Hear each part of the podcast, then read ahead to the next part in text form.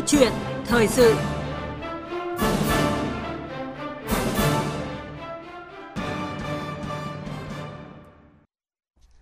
Thưa quý vị và các bạn, thời điểm gần Tết Nguyên đán cùng với những khó khăn do dịch bệnh gây ra, tình trạng lừa đảo chiếm đoạt tiền và tài sản qua mạng xã hội ngày càng có xu hướng gia tăng với thủ đoạn đa dạng, tinh vi khó lường. Đáng chú ý là nắm bắt nhu cầu vay tiêu dùng của người dân trong dịp Tết gia tăng, các đối tượng đã mạo danh công ty tài chính lừa đảo những người có nhu cầu vay tiền. Và thực tế đã có rất nhiều người thu nhập thấp, công nhân lao động đã tìm đến các thông tin cho vay tiền tiêu dùng được quảng cáo trên Facebook hoặc là Zalo. Cứ nghĩ là vay tiền từ công ty tài chính như ngân hàng, nhưng mà sau đó những người này thì mới té ngửa, mình đã sập bẫy vay tiêu dùng lãi suất cao hoặc là rơi vào tình trạng bị lừa đảo. Vậy tại sao người dân vẫn trở thành bị hại của những đường dây lừa đảo, chiếm đoạt tài sản qua mạng dù đã được nhiều lần khuyên cáo? Giải pháp nào để khắc phục các hiệu quả loại tội phạm này? Và đây sẽ là nội dung được chúng tôi bàn luận trong câu chuyện thời sự ngày hôm nay với sự tham gia của luật sư Trương Thanh Đức, công ty luật An Vi. Quý vị và các bạn quan tâm đến nội dung này hãy gọi đến số điện thoại là 0243 934 1040 và 0243 934 9483 để đặt câu hỏi và cùng trao đổi với vị khách mời của chương trình. Và bây giờ xin mời biên tập viên Thu Huyền bắt đầu cuộc trao đổi với vị khách mời ạ. Vâng ạ. Trước hết thì à, xin cảm ơn luật sư Trương Thanh Đức đã nhận lời tham gia chương trình cùng với chúng tôi. Vâng, à, xin chào biên tập viên Thu Huyền và quý thính giả của Đài Tiếng Nói Việt Nam. Vâng, thưa luật sư Trương Thanh Đức là tình trạng à, lừa đảo chiếm đoạt tài sản qua mạng xuất hiện từ khi nào và ông có đánh giá như thế nào về diễn biến mức độ của loại tội phạm này trong những năm gần đây ạ? À, có thể nói là những cái sai trái, những cái hành vi tội phạm nó song hành với lại những cái hoạt động những cái diễn biến uh, nền kinh tế xã hội ừ. uh, tôi uh, nhớ rằng từ lúc tôi còn rất là bé thì cái việc mà lừa đảo đã dưới đủ mọi rồi. hình thức bên ngoài nó đã rất là phổ biến rồi ừ. thì đến bây giờ nó tăng lên rất là nhiều uh, và từ khi có mạng xã hội từ khi có mạng internet thì gần như nó cũng xuất hiện đồng thời với cái thủ đoạn lừa đảo mới với cái quy mô nhiều hơn cái tốc độ cao hơn cái phạm vi lớn hơn thì nó phụ thuộc vào cái số lượng người tham gia cái giá trị giao dịch thì cái gần như cái lừa đảo nó cũng tăng theo một cái tỷ lệ gần như tương ứng. Dạ vâng. À, tôi cũng cũng cũng từ khi mà tôi còn bé tôi cũng đã nghe những cái thông tin về lừa đảo và lúc đấy thì mình vẫn cứ hay nói với ờ, với ông bà là đừng có nghe những thông tin này hay là cố gắng tỉnh táo nhưng mà đúng thật là cho đến bây giờ vẫn luôn có những cái cái cái hành vi mà mà đa dạng hơn, tinh vi hơn, khó lường hơn đúng không ạ? Vâng thưa luật sư là ngoài cái tình trạng lừa đảo chiếm đoạt tài sản qua mạng như là luật sư vừa mới cho biết thì càng gần đến Tết Nguyên đán Tân Sửu thì tình trạng các đối tượng mạo danh công ty tài chính lừa đảo cho vay tiêu dùng cũng có nhiều những cái diễn biến phức tạp thì à, luật sư có thể nói rõ hơn về cái thủ đoạn lừa đảo vay tiêu dùng này cũng như là những cái dấu hiệu mà người dân cần lưu tâm để phát hiện ra đâu là công ty tài chính giả mạo để không trở thành nạn nhân của những kẻ lừa đảo. Vâng, có thể nói là cái lừa đảo đấy uh, đôi khi là uh, cái người đã biết rõ rồi ừ. đã cho rằng đấy là hành vi lừa đảo mà có khi vẫn bị mắc vào cái vòng lừa đảo vì thực sự là nó rất tinh vi có lẽ là nó chỉ có nó nó có khả năng nhất định uh, dẫn dụ lôi kéo lừa đảo người khác và quả thật là nó cũng là một cái dạng gọi là tài trong nháy nháy ừ. thế thì uh, có thể là ngày hôm nay nó dùng thủ đoạn này mọi người biết báo chí đăng. Ừ. à, trong đó có VOV tôi cũng thấy nhắc đến rất là nhiều. Ừ. uh, nhưng ngày mai nó lại có thủ đoạn khác ngày mai lại thủ đoạn khác nữa. Liên tục nó chỉ modify nó thay đổi khác đi thì mọi người gần như bị dẫn dắt vào cái mê hồn trận của nó. Rất khó mà thoát ra được đặc biệt là cái cho vay tiêu dùng.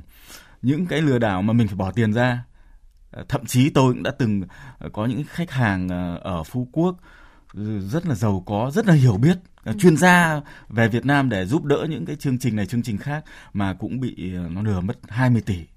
Chứ không nói gì người nghèo người ít thông tin người kém hiểu biết. Thì mình bỏ ra tiền mình cũng nghi ngờ này khác mà còn bị lừa. Còn cái việc cho vay tiền là mình được tiền.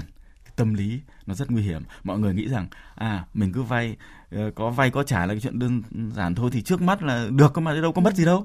Sau thì tính sau ngay cái việc nhu cầu vay vốn cũng đã đơn giản rồi cái khả năng trả nợ mình đã không tính toán kỹ rồi.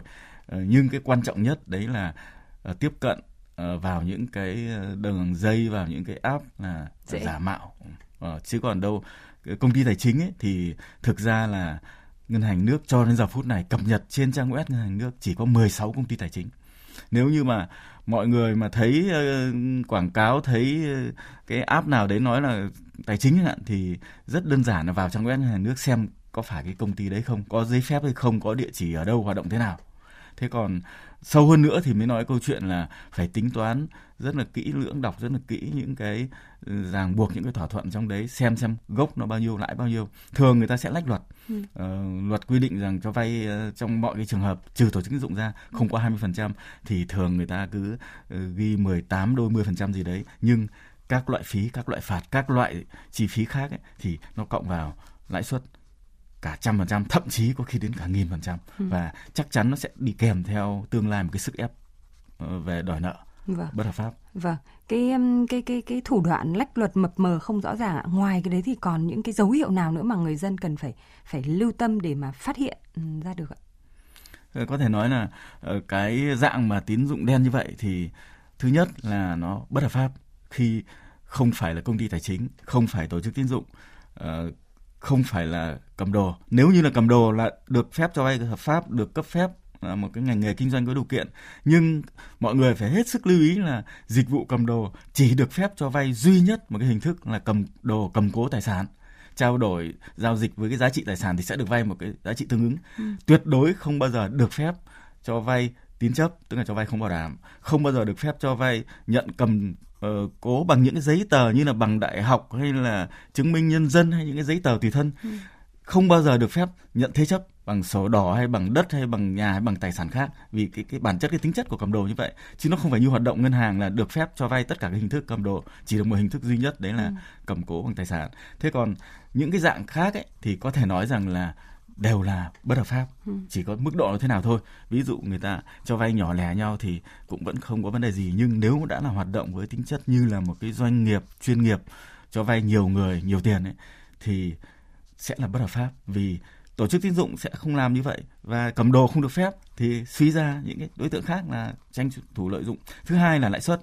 Chắc chắn là lãi suất họ rất là cao chứ không có một cái nơi nào mà cho vay lãi suất thấp. Vì như vậy thì họ sẽ không có lãi họ sẽ không hoạt động trong lĩnh vực đấy. Và thứ ba ấy, thì nó sẽ là cái nguy cơ là họ sẽ đòi hỏi rất nhiều những cái thứ uh, rắc rối phức tạp trái khoáy uh, mình phải lường trước yêu cầu cung cấp thông tin.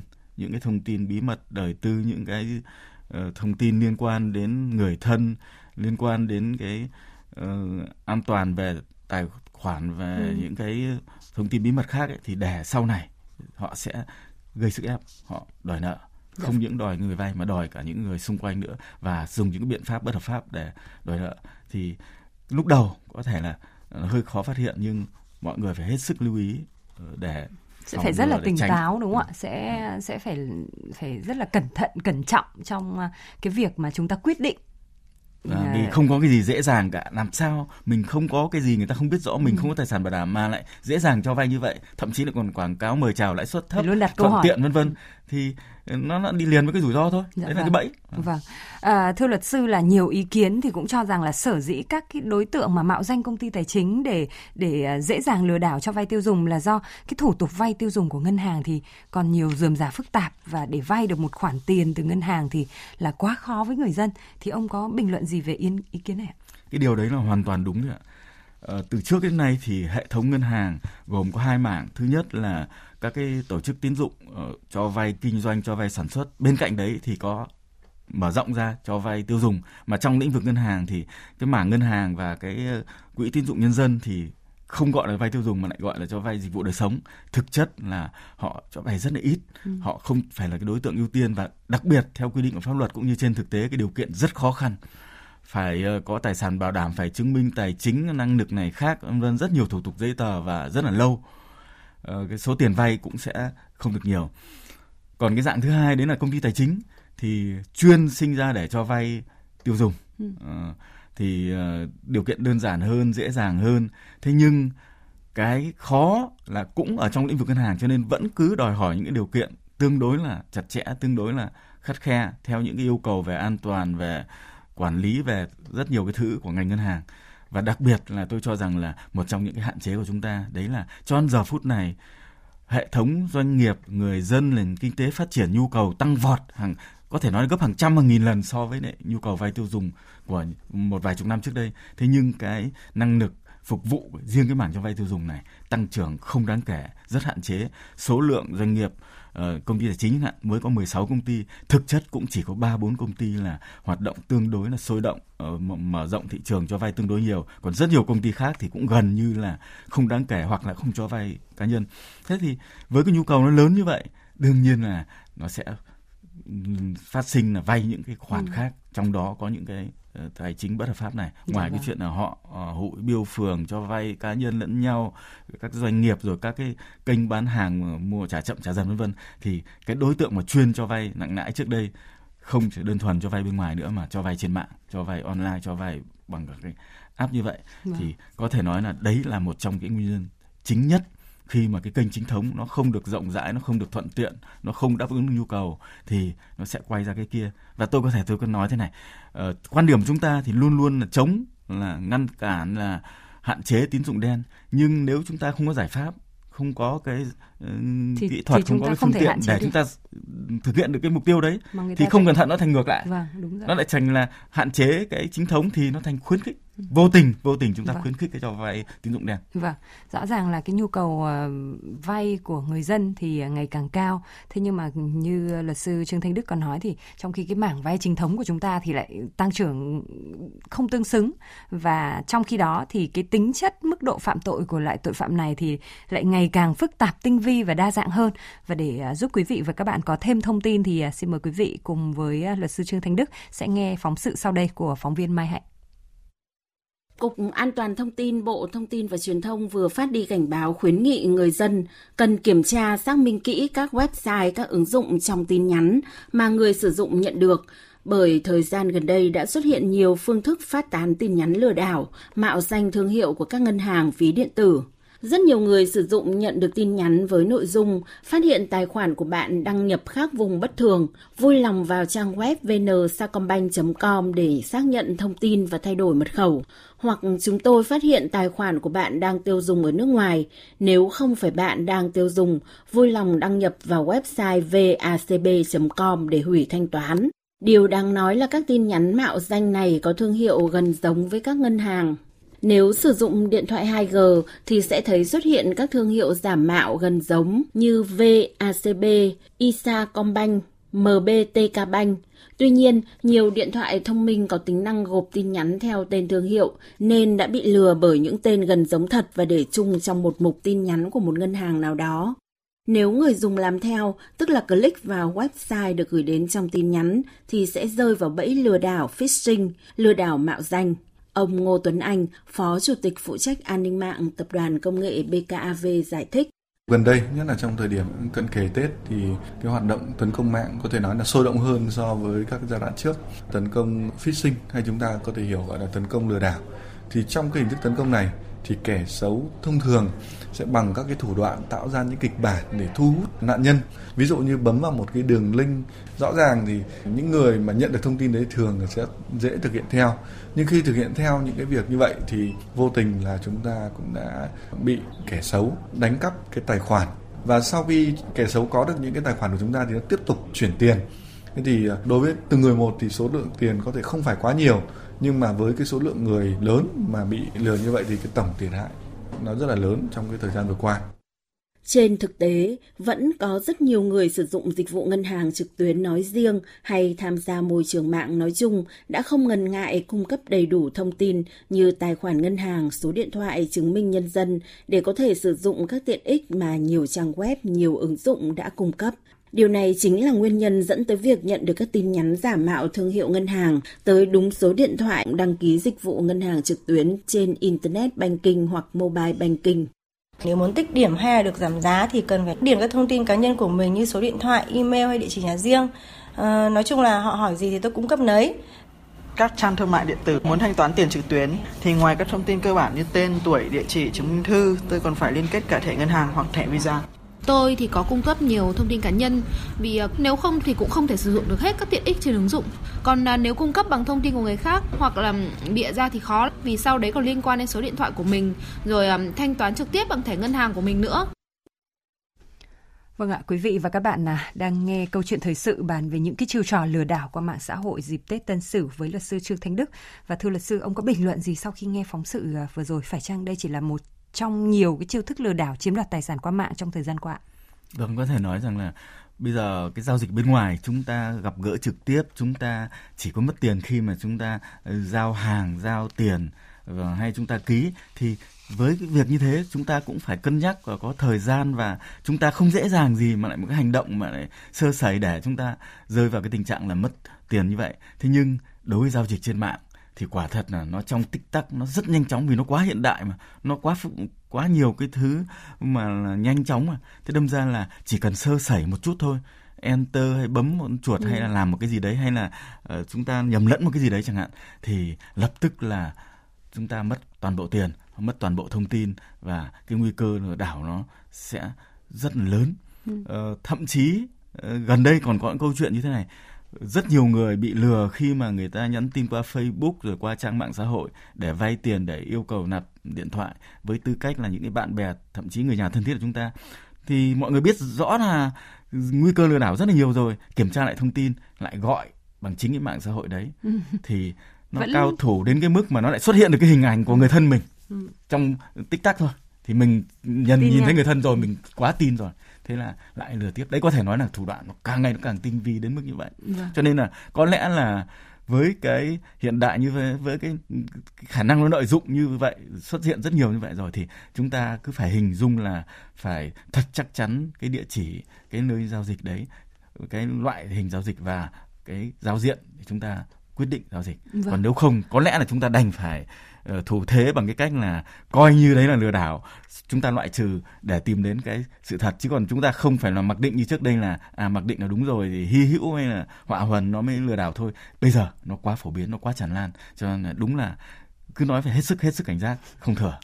Vâng à, tôi cũng à, rất là đồng tình với điều này bởi vì có một câu chuyện là người bạn của tôi khi mà à, bây giờ thì chúng ta thường hay là đặt uh, mọi thứ ở trên mạng thường là ít khi mà chúng ta mua trực tiếp như ngày xưa nữa. Ừ. có thể là mua vé máy bay mua uh, mọi thứ có thể là ừ. đặt được ở trên Gần mạng đúng không ạ?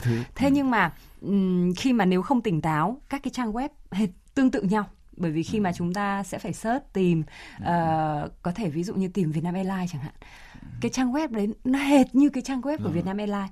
Nó chỉ nó chỉ thay có một chút ví dụ như thêm một chữ M hoặc thêm một chữ V nhưng mà nếu như nhìn lướt nhanh thì chúng ta ta sẽ khó để mà nhận biết được là nó khác nhưng chỉ đến khi nào mà vào tiếp và bắt đầu mình mình mình lờ mờ nhận ra là nó có gì đấy khác biệt thì may quá là là lập tức là phát hiện ra đấy là trang giả mạo. À, đấy nhưng, là người thông thạo rồi. Vâng, đấy là người ừ. thông thạo nhưng tôi đang nghĩ đấy nếu như không phải là người thông thạo, không phải là người thường xuyên thì rõ ràng chắc chắn họ sẽ bị cái cái trang web đó lừa đảo.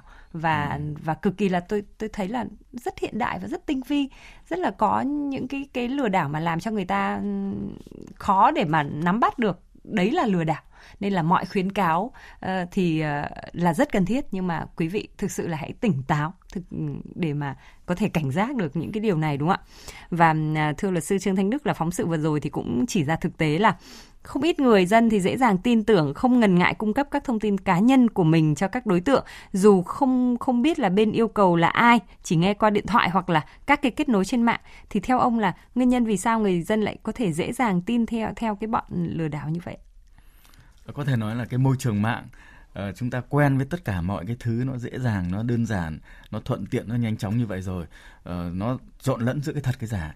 Các ngân hàng hay bất cứ một cái trang thương mại điện tử hợp pháp nào ờ, tất cả những cái giao dịch kể cả những cái trang nổi tiếng mà gần như là số đông có tài khoản như là Facebook các thứ đấy thì ừ. chúng ta cũng cung cấp ờ, chúng ta cũng cảm thấy là cũng ở mức độ mức độ nào đấy thì cũng yên tâm vì thực sự là người ta là chính thống ừ. nếu có sơ sẩy một chút gì đấy thì có thể là có bị ảnh hưởng nhưng người ta sẽ tìm mọi cách để bảo vệ cái quyền lợi khách hàng vì đấy thực sự đấy là cái lẽ sống ờ, là cái lý do để mà có thể tồn tại được nhưng đối với lại những cái trang mạng lừa đảo thì họ làm một cái tương tự là chúng ta dễ bị nhầm lẫn. Và đấy là chúng ta phải hình dung là tài sản là tiền bạc là thậm chí là là sinh mệnh rất nhiều cái thứ đặc biệt quan trọng. Chúng ta thì chúng ta phải hết sức lưu ý uh, hạn chế tối đa cái việc là cung cấp một cách dễ dãi những cái thông tin đặc biệt những cái thông tin mật như là mật khẩu hay là ừ. những cái có giá trị liên quan đến bản thân cá nhân chúng ta. Uh, còn uh, nếu mà bây giờ chúng ta lại nói không với tất cả mọi cái trang giao dịch điện tử là không cung cấp thì quả thật là như cái phóng sự vừa rồi cũng đã đề cập ấy với tiện ích với uh, tích điểm với những cái ừ. phần thưởng các thứ thì quả thật những cái nơi chính thức là nó là đang diễn ra nó đang là rất là hợp lý đang rất là tiện ích ừ.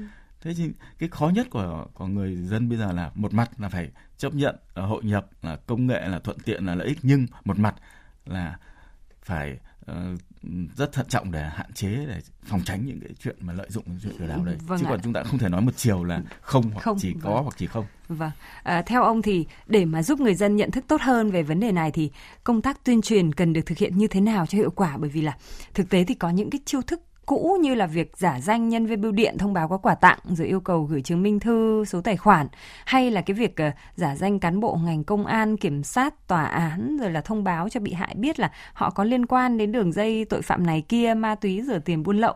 Mặc là ờ, dù là đã được khuyến cáo rất nhiều nhưng mà vẫn không ít người là trở thành nạn nhân của cái chiêu trò lừa đảo này đấy. À, có lẽ là tôi cũng thế trên thực tế gặp rất nhiều nhiều năm nay rồi uh, người ta dùng rất nhiều cái chiêu bài khác nhau lặp đi lặp lại. Những cái mới những cái hiện đại những cái mà nó dùng công nghệ thế này thì nó dễ lừa hơn. Nhưng có những cái thủ công truyền thống bao nhiêu năm nay rồi mà bây giờ vẫn gặp. Ví dụ vẫn người này người kia hỏi rằng là có những cái khoản tiền một vài triệu đô thậm chí một vài chục triệu đô người ta gửi về ờ, mình bỏ ra một chút phí vân vân. Thế là mọi người cứ lao vào để tiếp tục giao dịch. Nếu như những cái đấy hỏi những người có kinh nghiệm hỏi những người có hiểu biết những người có chuyên môn thì chắc chắn là câu đầu tiên mọi người sẽ ngăn cản vâng. ít nhất cũng phải thận trọng để xem nó là cái gì đã ừ. tránh cái tình trạng là mọi người cứ thấy một cái hấp dẫn à, bị lợi dụng à, có lòng tham một chút kém hiểu biết một chút ừ. là chúng ta sẽ bị dẫn dắt vào cái câu chuyện lừa đảo. Vâng. Thế còn đặc biệt đúng là tôi nghĩ rằng cái vai trò của truyền thông của báo chí trong đó có uh, đài tiếng nói Việt Nam uh, không phải là chỉ đưa một lần, có lẽ là phải đưa liên tục. Ừ uh, lặp đi lặp lại. Và đặc biệt khi xuất hiện những cái thủ đoạn lừa đảo mới chúng ta phải cảnh báo. Ví dụ như buổi hôm nay tôi nghĩ chắc chắn là cũng có hàng nghìn độc giả chưa được tiếp cận những thông tin này. Cũng có hàng nghìn độc giả đã tiếp cận rồi nhưng một lần nữa sẽ lưu ý hơn vâng. thì nó sẽ hạn chế được rất nhiều cái nhất là trong, trong cái đợt dịp vâng. Tết này nữa đúng không ạ? Nhiều vâng. những cái hành vi lừa đảo à, chiếm đoạt tài sản à, cũng à, đang diễn ra và thưa ông là cái người mà có hành vi lừa đảo chiếm đoạt tài sản qua mạng thì sẽ bị truy cứu trách nhiệm hình sự ngay khi thực hiện hành vi hay là khi đã gây ra hậu quả và theo quy định của pháp luật thì loại tội phạm này sẽ bị xử lý như thế nào?